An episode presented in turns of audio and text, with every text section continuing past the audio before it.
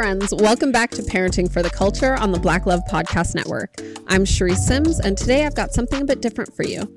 You all have heard about the tragedy in Buffalo, New York, and it made me think about how trauma shows up in our parenting.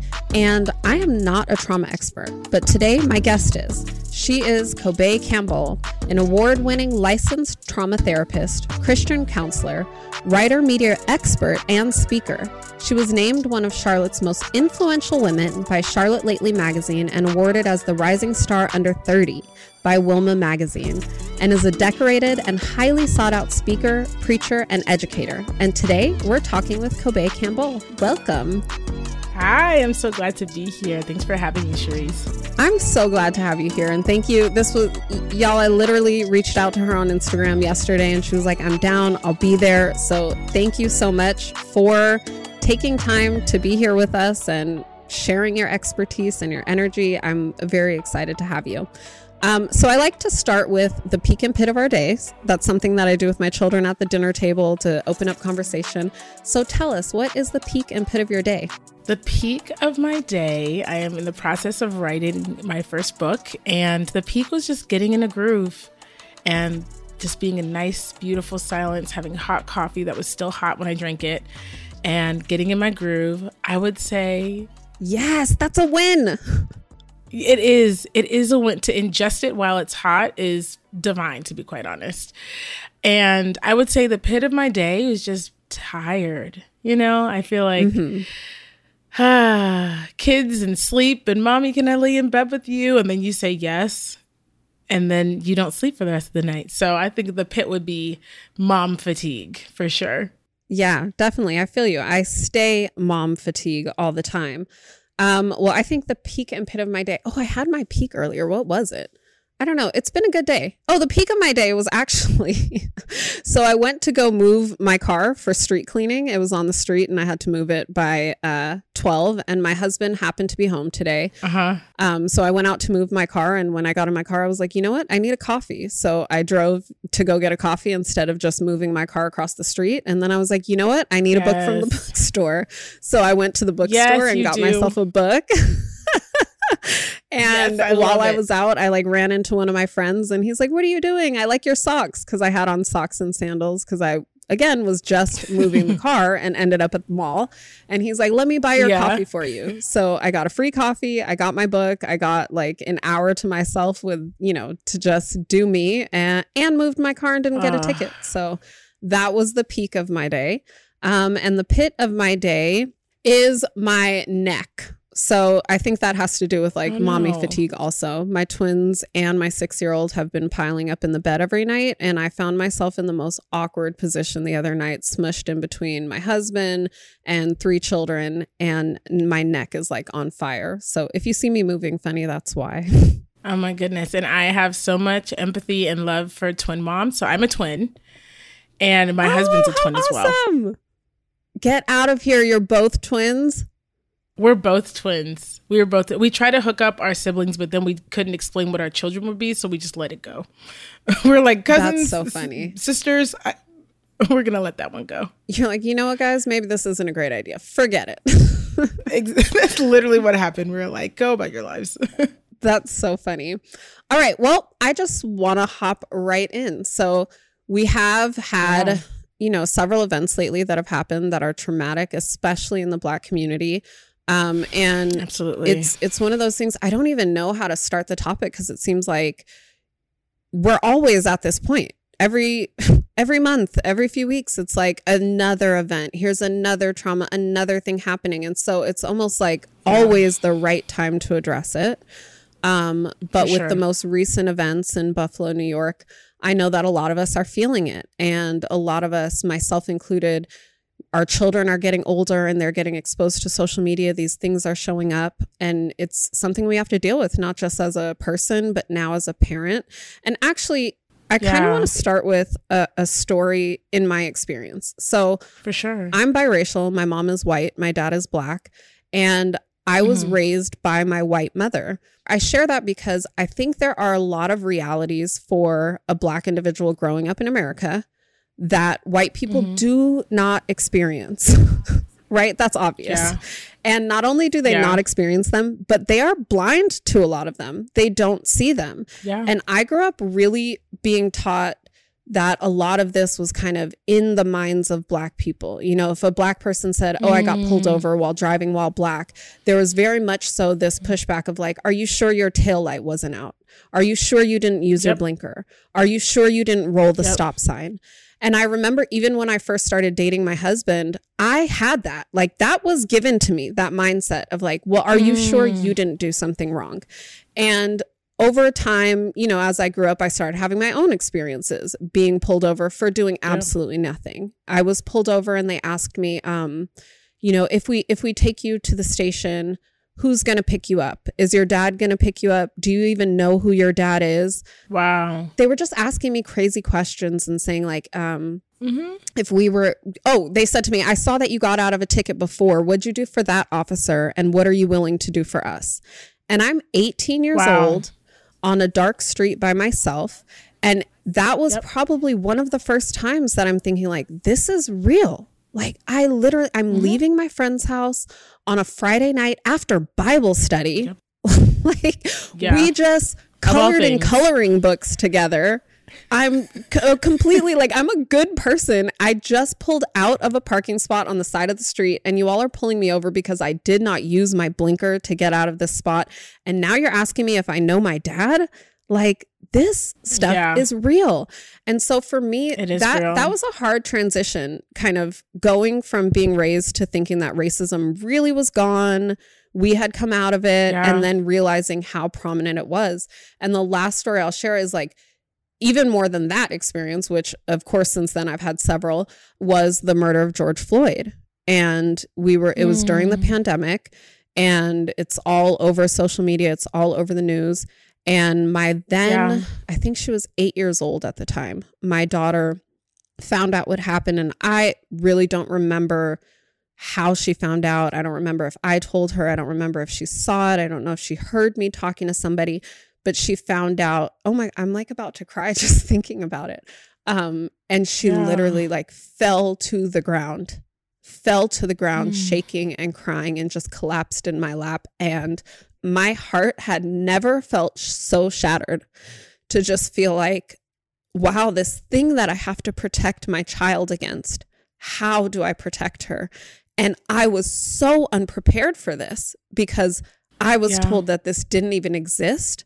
And now here I am Yeah. having to figure out how to explain it, how to protect her Mm. When I'm feeling so shattered. And so for me, it was like so many realities just shattering, a new reality being built, one in which my child is living in and growing up in. And Yeah. just so devastating. And now it's, you know, it just Yeah. continues to happen and we continue to see it. So one of I don't like where do we even start with that? where do we Oh, start? You know, I you know, before I even jump into where we start with that as as black parents, as parents raising black children, um, I just want to say I I I'm with you and I feel every single word that you say and I, I'm just so grateful you trusted me and us with that story. George Floyd in that time was actually when I really started um, getting more serious into the ways that I would shift my parenting. Um, I found out I was pregnant with my second born two days before lockdown started, and Oh, wow. my entire pregnancy, yeah, it was it was wild. My entire pregnancy was in the most stringent part of lockdown. Um, I almost died with my first uh, child because of you know medical negligence and being dismissed um, by my doctors. And so I, I was terrified to uh, be pregnant again. And this time I had to do it alone because my husband couldn't come with me to the appointments. He couldn't be that sense of support. He had to sit in the car. And so I dove into the idea of positive parenting, which I, I have come to just believe is appropriate parenting. We're meeting our kids' Right. needs that are appropriate for their developmental age because I realized I cannot, in the way that many parents can, protect my children's bodies the way that I want to. right. That is a so such an incredibly difficult but real thing I had to face. And I knew that my job as a parent, understanding how trauma is passed on, understanding how the emotional safety that I show my child and the sense of goodness and belonging that I show them as I parent them, that that gets genetically encoded to them, no matter how someone else treats them. Our first experiences set the foundation for who we belong who we believe ourselves to be. Mm-hmm. And so my kids, their first experiences with me are going to be that they're good, that they're loved, yeah. that they belong no matter what anyone says.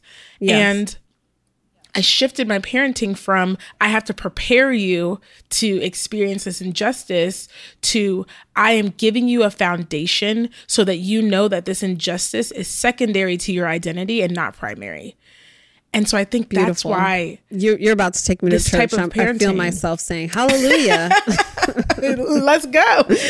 Let's go. That's why this parenting is so important because, you know, I think historically, because we needed to, we were so consumed with keeping the physical body safe, right? Forgetting what it meant to keep our keep our children's hearts and minds safe, which then affects the body, mm-hmm. right? I don't want my child to define themselves only by getting pulled over or the injustices that I know they will face as b- little black boys. I know they will face those injustices. I want them to think that those injustices are a reflect a reflection of this broken world and not of who they are. Right. Not of who they are. And so my husband and I, it took a little while for him to get on board, but my husband and I, we committed to giving our son as much grace as we feel like we've gotten from God. Mm-hmm. Committed to giving our son as much love and mercy and kindness, and that we would be a, as gentle and uh, fun loving and free with him. Because if the world is not going to let him be free, he needs to know that he can be free with us. That's beautiful. That there is a place where he can be free, you know? Absolutely. Absolutely. And I love that. And I think, especially in the work that I do, that's a big question that is. I won't even say it's a question. People don't pose it as a question. It's more of a challenge. Like you're they not don't. preparing them. You know, there's like, how yeah. can you treat them that way? They're not going to be prepared. They're not going to be ready to go out there and face the world as it is for them. And I have that same feeling and belief like, if they're going to deal with tragedy and hate and harm, I need to provide them a safe space somewhere. They have to have that somewhere. Yeah. They need to be able to come back to that. Yeah. They need to believe that that is what they're deserving of. They need to know that that is that's where their worth and value is and they need to be able to recognize when something other than that is in front of them that yep. that they're in a bad situation. Not not a just situation, Absolutely. not a fair situation, yep. not a situation that yep. They put themselves in, but they are in a bad situation that they don't deserve to be Absolutely. in. And I need them to believe that wholeheartedly. I think that one thing um, we need to unlearn as Black parents is just because we developed resilience and determination and perseverance through our trauma does not mean that's the only way to develop those qualities. Mm-hmm. And so when we say, oh, like they're not going to be prepared for the world or they're not going to be ready, what we're really saying is the only way I learned how to exhibit determination, perseverance is through enduring hardship. Right. It was through withstanding trauma. It was through getting beat. It was through being berated on a regular basis. And that made me stronger and that made me resilient and that made me disciplined and that made me who I am today.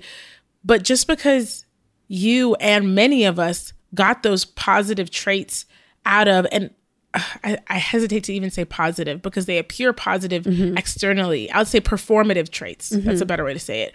Just because we got those performative traits from our trauma does not mean that trauma is the only thing that can produce those traits.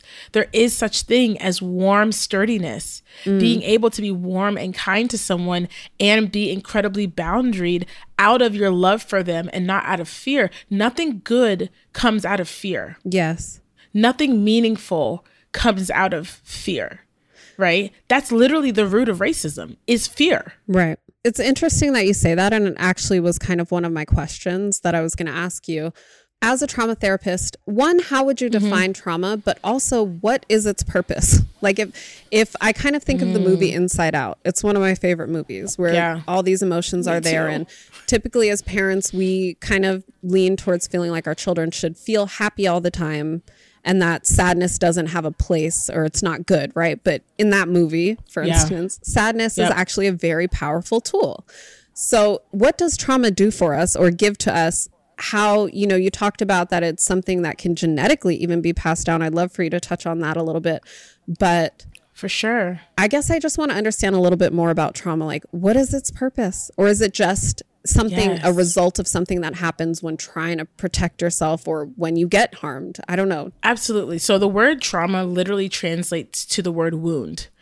Trauma is any wound from the past that affects how you show up in the present and anticipate the future.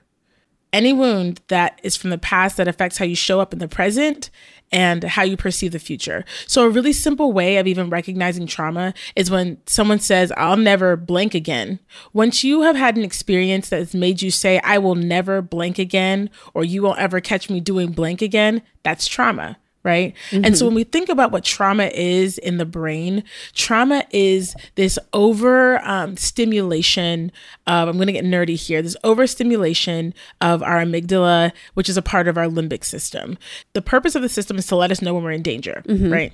To say, hey, you're in danger, you should run, you should freeze, you should fight for your life, right? But what happens is when you experience trauma that's unresolved, that danger system stays on. Mm-hmm. It never turns off. So, what happens when your kid runs into the room and they're screaming because they're excited? Well, your brain's registering that as danger, even though it's joy, right? So, it, it affects the calibration of how we perceive the world. And then it leaves the body in such a heightened state. We're never meant to be in a heightened state where we're uh, experiencing adrenaline and cortisol pumping through our bodies constantly because those things are hormones that are meant to be released momentarily. So when we have them released all the time, it affects our concentration, mm-hmm. it affects our ability to absorb nutrients. You could be eating all the great foods and you're still not getting the nutrients you need.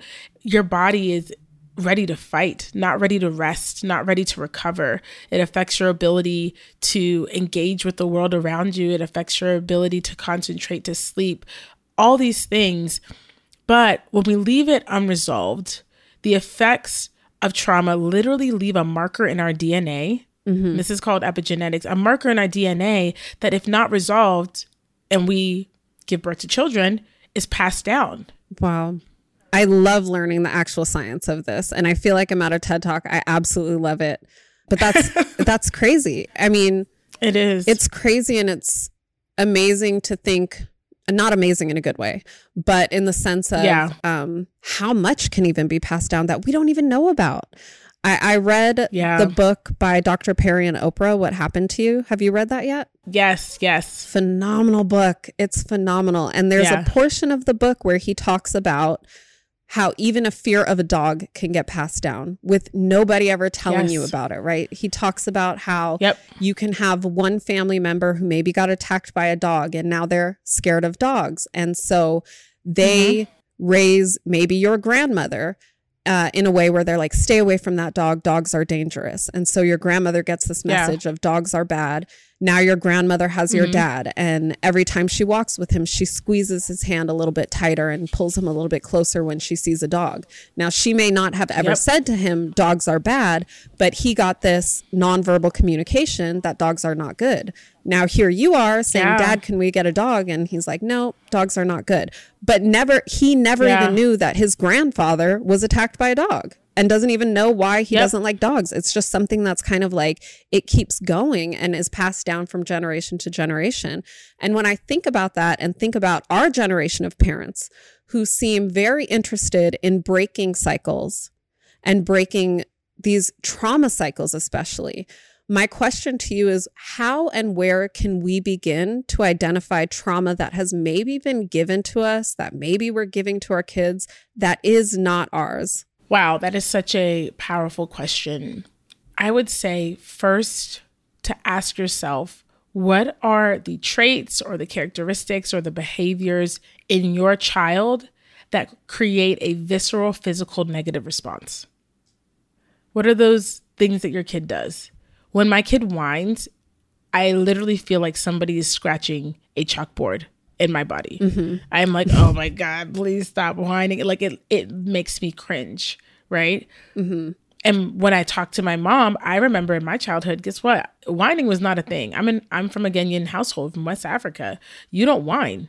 right? And mm-hmm. so my mm-hmm. mom came from, you know, a family of 11 kids. I'm sure whining was not tolerated, right? And so there's this generational um, pattern of what we would say is just stop whining, but it goes a little bit deeper than that. It's a generational pattern of an inability to express a discontent, an inability mm-hmm. to express disappointment, an inability to express frustration with authority right? And so for me, that means that I have to endure the discomfort that generations past said I'm not going to deal with.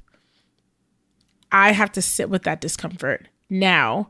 That's what cycle breaking looks like. Sometimes I think we want it to be bigger and more glamorous, and we want it to be something, you know, something that has like glitz and glam in some way. But sometimes cycle breaking is sitting with your kid and letting them whine not because you're encouraging them to complain all the time, but because you're embodying something that hasn't been embodied in your family line, which is I'm going to accept you in whatever mood you're in. Mm-hmm. I'm going to accept you in whatever mood you're in. And your voice, even when I don't like it, is still valuable. What if our kids grew up believing that? What if our kids grew up yeah. believing, I know my mom's not going to agree with me, but it's safe for me to share my opposing view with her? It's mm-hmm. safe for me to tell her how I really feel and what I really think.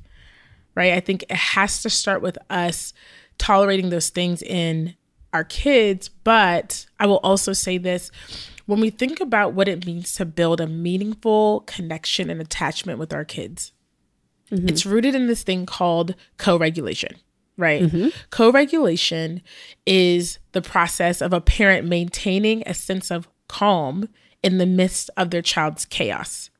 Mm-hmm. But that mm-hmm. means we have to have the resources to be calm in the midst of any chaos. And many right. of us, our hearts and our minds, we so badly want to be calm when our kids are throwing tantrums, but we're trying to put out a fire when the fire's already burned down half the house. right. right. You can either you can either respond to the fire as the fire shows up, or um, as my good friend Dr. Becky says, you can fireproof your house. Right. Like the middle of the fire is not the time to start fireproofing your house. The fire is already blazing. Right.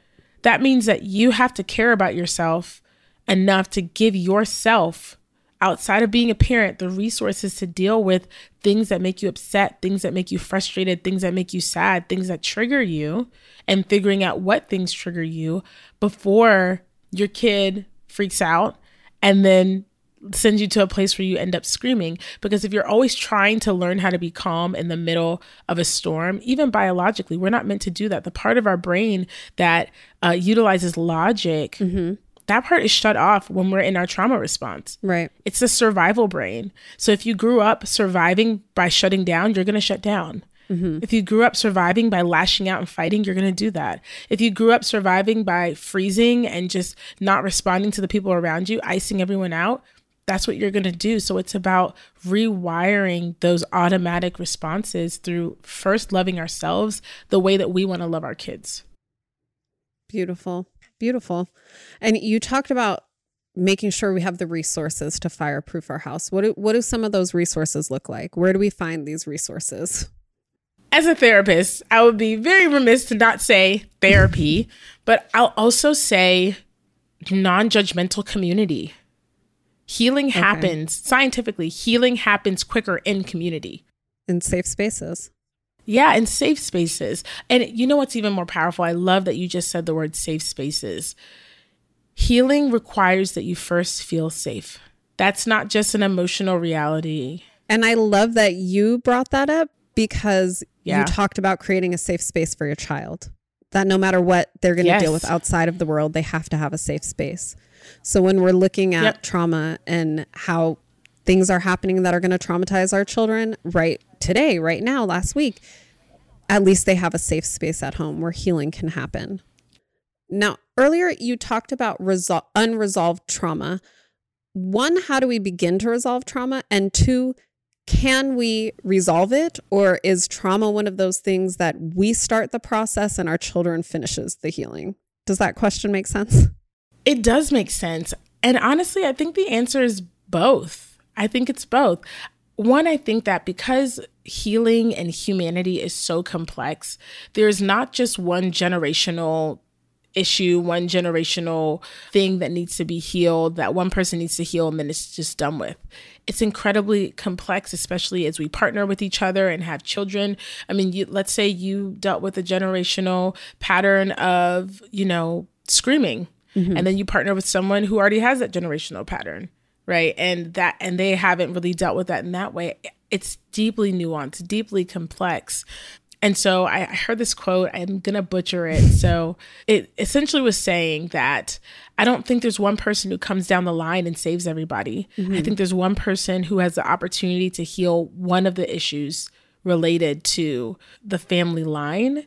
And then also that same person brings out like a, a generational gift, a generational blessing. Like they bring that like like a seed that's bursting through the the soil. They bring that to fruition into the world and that family line. I thought that was so beautiful. But trauma can be resolved in the body. And people often wonder what does that look like? Does that look like i don't remember mm-hmm. what happened to me? Does that look like what is that? So resolution of trauma what that looks like is being able to cognitively remember the situation that happened if it's something that you already remember and being able to be maybe sad about it but not overwhelmed by that sadness, being able to extract wisdom from that experience and apply it to your present without it letting uh, you see the future through a lens of fear. Trauma keeps you in a cycle of fear. And so there's a difference between awareness and fear. Awareness says this is possible, fear says this is going to happen and when. And so you're always alert, you're always looking for that. So that's what resolution of trauma looks like. It looks like being able to tell your story, still cry about it because it is sad and you are a human and it matters that you are wounded, but being able to say I can still live presently presently in the de- today and the moments of the past don't overwhelm me in the moment. I'm not overwhelmed by those emotions. I'm not overwhelmed by the thoughts of that thing and I have mm-hmm. a hope for the future. I love that. When we do deal with trauma and we're trying to make sure that we don't become fearful and and have it where it stops us from being able to be productive what are the best things to do and even in this instance mm. with um, you know the shooting in the grocery store there are plenty of people that they don't want to go to the grocery store right now they're scared yeah, there are plenty of valid. children who heard about what happened they don't want to go to the grocery store.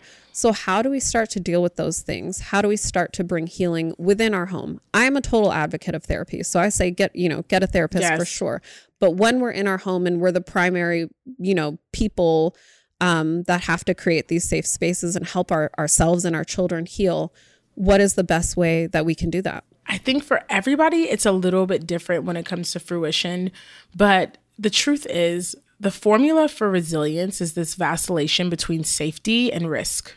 Like you rest in safety and then you take a little bit of a risk, then you go back to safety. And because you have that home base of safety, you feel encouraged and emboldened to take mm-hmm. a little more of a risk, to like take a little bigger risk, right? That is the formula for resilience. I think many of us, because of the trauma we experience, we think the right thing to do is just to jump all the way back in. And mm-hmm. I think what's so beautiful about the story that you shared is you provided that safety, right? Because your kid's safety is you. Mm-hmm. And so if mommy wants to keep going, then I feel safe going. If mommy says this is going to be okay, then I feel safe continuing following her leadership, right? And so for many of us, we we're the adults in our lives, right? And mm-hmm. so allowing our our inner voice, allowing our inner perspective of what feels safe and what doesn't feel safe guide us. Because what can happen is think of like a broken leg for a runner. You're rehabilitating it, you stay off of it for a while. If you start running even a couple days before you should, you're going to cause even more damage even more time recovering. And I think that's what a lot of us do. We're like, well, I should just be fine going to a grocery store. If you're not, start with ordering groceries start with that or start with going to the grocery store but always with a friend mm-hmm. start with going to a grocery store to do pickup instead of walking inside mm. right it's okay for you to go at your pace i think that what that requires is having a home base of safety Mm-hmm. What is your home base of safety? And I think for many Black people in America, we a lot of us don't know what that is. And I think you said it earlier. It's community. Yep, it's the intangible connection we have with each other that nobody can destroy. Mm-hmm. That's what our safety is. I've seen, you know, different posts showing up about how as Black Americans, we do experience these traumas and then we're just expected to just go on, go to work the next day, send your children to school the next day. This is the culture we live in. I mean, even aside from trauma, there's, we don't honor a culture of like rest and rejuvenate and take care of yourself. Um, what would you say to that or encourage parents to do? Again, not only as mm. parents, but as people. I wanted to say this. There is no formula, no word I could give that could be a perfect solution because we all have different levels of accessibility. And so I don't want to give like a slap a band aid, like go on a vacation, go on a Disney cruise with your kids and forget the system. Many of us, um, it's a it's a painfully symbiotic relationship. We need the system to survive when it comes to our jobs, when it comes to taking care of our children, even when the system puts our lives at risk. And that is an incredibly traumatizing reality to live in. But I will say this we realize outside of our home, we have very little to no control. And so we have created rhythms of rest at home for us. I love that rhythms of rest. Yeah, and and our kids are they're catching on. They're young. They're I mentioned to you earlier, uh, four and twenty one months. They're they're young, but they're catching on because mm-hmm. th- during the week it's pick up your clothes, pick up this. Okay, take your take your leftover dinner, put it in the trash, whatever it is. But come the weekend, it's we're not asking you to clean up your room. We're not asking you to pick up your toys. This is like we want you to know rest. And many of our childhoods was get up, yeah. put on some Anita Baker, that's, and uh, that's such you, a lesson. Now you Even as you say it, I'm over here cringing. Like, don't let them clean. let it go yes. this weekend. Ooh, like yep. it makes me oh cringe. Oh so it it is such a lesson and such that is such a practice and just like letting things go for a moment. I have I, I feel like I can I literally could ask you questions for so long. Um, but I did think of a question when you're talking about, you know, ways that we can help our children heal. And like I said, I am a total advocate of therapy. I love therapy. I have mm. a therapist, and my husband and I have a therapist together. I yeah. look into therapy for my children. One thing that I personally have run into is that therapy still has a negative stigma around it. And I feel like I tried to prep my children a long time ago. I kind of always knew like one day we're all going to therapy because I think everybody needs it. Everybody needs a, you know, person that they don't feel like is going to judge them at all, that they're not going to get in trouble with. And so I feel like for years, I kind of was like, one day we're all going to do it. And now that day has come, and my children are still like, therapies for crazy people. And we're in a pandemic. So therapy's online. And I, I kid you not, my child has just sat there and looked at the computer and been like, yeah, no. So how do we as parents, like if we want to give that to our children, how, what do we do? Yes, that is such an amazing question, such a powerful question. So, what we do is we go to therapy long before we ask them to go. And when we communicate certain things, when we're giving them grace, when we are giving them another chance, when we're showing them forgiveness, when we are asking questions, we take the principles of therapy that we're applying to our lives, our personal lives, and then we apply them to our parenting, right? You know, mommy was talking to her therapist, and mommy realized that sometimes she gets really, really mad because she has really big feelings. Do you ever feel that way? Mm-hmm. My four year old will be like, Yeah, mommy said I can't watch Ninjago, so I very mad. And I'm like, Yeah, you get really mad. And then what do you do? And he's like, I punch. And I'm like, Yeah. And, and mommy screams when she's really mad, you know? And it's like, Oh, my, my therapist taught me that we can do some deep breathing. Mm-hmm. You want to try it with me? And my little adorable four year old will put his hand over my heart and go, Oh, that's so beautiful. With me. And before I used to try and get him to do deep breathing by himself. Like when he was upset, I'd be like, okay, take a deep breath, take a deep breath. Mm-hmm. And that does not work. But you want to know what made him want to come do deep breaths with me is him seeing me talk to my husband, get frustrated, and stop and take a deep breath. Mm. Our kids, unfortunately, the world is going to affect how they perceive things, even when we're speaking against it. Right. But when our kids see the benefit of therapy to us mm-hmm. and to them and we take those principles listen if my kids never want to go to therapy i'm taking every single thing i know as a therapist every single thing i know as a client and i'm applying it to that my life yeah right and when they're ready when they want that safe space because i'll tell you what that's honestly why i used to work with kids that's why i had to stop I was like, I can no longer sit here as you say yes and no mm-hmm. and play with a fidget spinner. I can't do it. but I'm realizing when they're ready to open up. Yeah. When they're ready. And really they're watching you to say, is this safe? Mm-hmm. Is she masking therapy as as something that's really a punishment that she's trying to make it seem good? Mm-hmm. That's so spot on. I felt that way as a teenager when my mom tried to yep. send me to therapy. I was like, no, you go to therapy. That's how I felt. Yes. I mean, you're speaking exactly to the point. When our kids see us do something, our kids are always going to follow our example no matter what, whether we want them to or not. If they see us avoiding something, they're going to avoid it too, no matter how well we speak about it. Mm-hmm. If they see us embracing something with joy and excitement and curiosity, they're going to get curious and excited and joyful about that thing too. Yeah. Okay. I'm going I'm going home. I'm taking all my therapy notes. yes, I have one other thing that I really want to to throw into the mix mm-hmm. before our time here is over. I think it's so important for us when we apologize to our kids to ask for their forgiveness. Speak on it. When we say sorry, to not use sorry as a band aid to tell them, be quiet, I acknowledge that I'm wrong, and that's as far as it's going to go. But to give our children the power to say, I hope you can forgive me. Do you forgive me? So, super vulnerable. Last night, my son did not sleep. I mentioned this to you before we started recording. He was like, Can I sleep with you? I was like, sure, worst decision of my life. He came into our room and was like, Mommy, do you see the dinosaurs? Like, he was just up and I was so tired. And I ended up being like, Levi, go to sleep. And I like kind of snapped and, and barked at him almost. And this morning he said, Mommy, were you mad at me? You screamed at me yesterday. And I said, You know what, Levi? You're right. I did scream at you yesterday. I was really upset at you.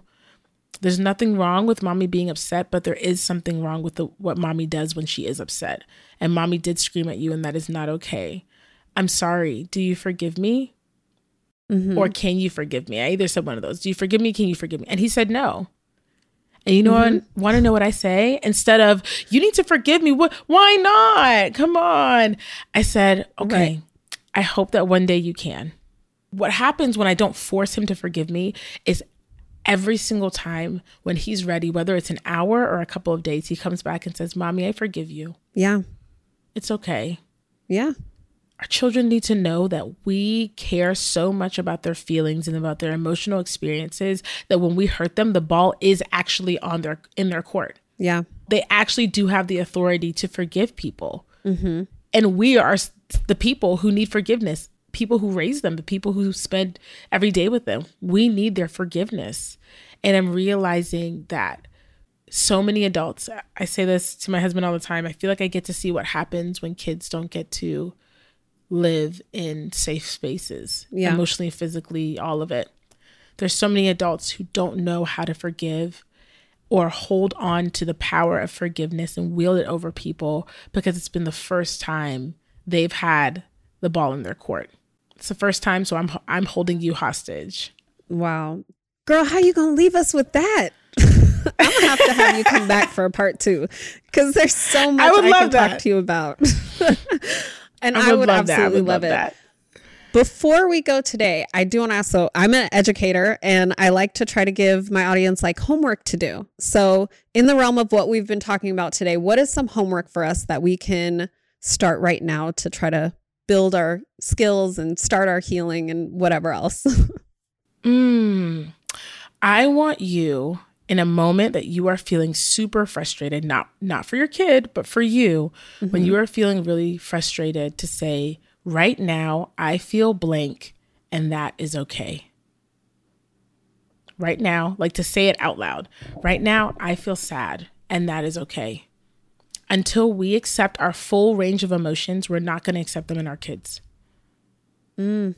We have to be okay with our full range of emotions. And when we're okay and safe with ourselves and accept ourselves in our full range of emotions, we can begin the process of doing that for our kids too. I love that. Kobe, thank you so much. I cannot thank you enough for coming today, of being course. here, sharing so much wisdom, teaching us to lead by example, to love ourselves first. I love what you ended with and just learning how to accept our own emotions and our own range of emotions so that we can learn how to be comfortable with that around our ch- children. And before we go, I want to know if there's anything exciting coming up for you um, that our friends should know about. Yes, absolutely. I am writing my very first forthcoming book, and it's a powerful book called Why Am I Like This? And it's a book that is going to talk about how some of the everyday patterns that we can't change are rooted in the unaddressed trauma that we need to look at. And I think it's going to be a powerful book for parents as we try to figure out why can't I stop screaming at my kids? Why can't I stop getting upset when my kid says this? Well, it's your turn to heal, not just to be a good parent but to heal so that you can be a good parent naturally, right? So that's coming out April of next year. Keep your eyes peeled. Stay up to date with my process and my other pieces of writing on Instagram at Kobe Campbell underscore. And same with Twitter. I share my thoughts on there. So you can keep up with me in those places. That is amazing. I'm I'm gonna buy that. Tell me when the pre-order is out. I'm definitely gonna get it. I already know just oh, based on sure. talking to you today, listening to you on other spaces and platforms, like that is going to be an amazing book, much needed, right next to my What Happened to You book on my bookshelf when it when it makes yes. it into my bookshelf because it'll be next to me on my bed for a while. But thank you again so much. All right, my friends, I want you to make sure that you keep up with Kobe on Instagram at Kobe Campbell underscore and make sure to check her out at kobecampbell.com. So thank you all for tuning in, and I will catch you guys next week. Parenting for the Culture is executive produced by Codie and Tommy Oliver. Our senior producer is Crystal Hill. Art is by Coy Madison. Parenting for the Culture is a Black Love Podcast Network production.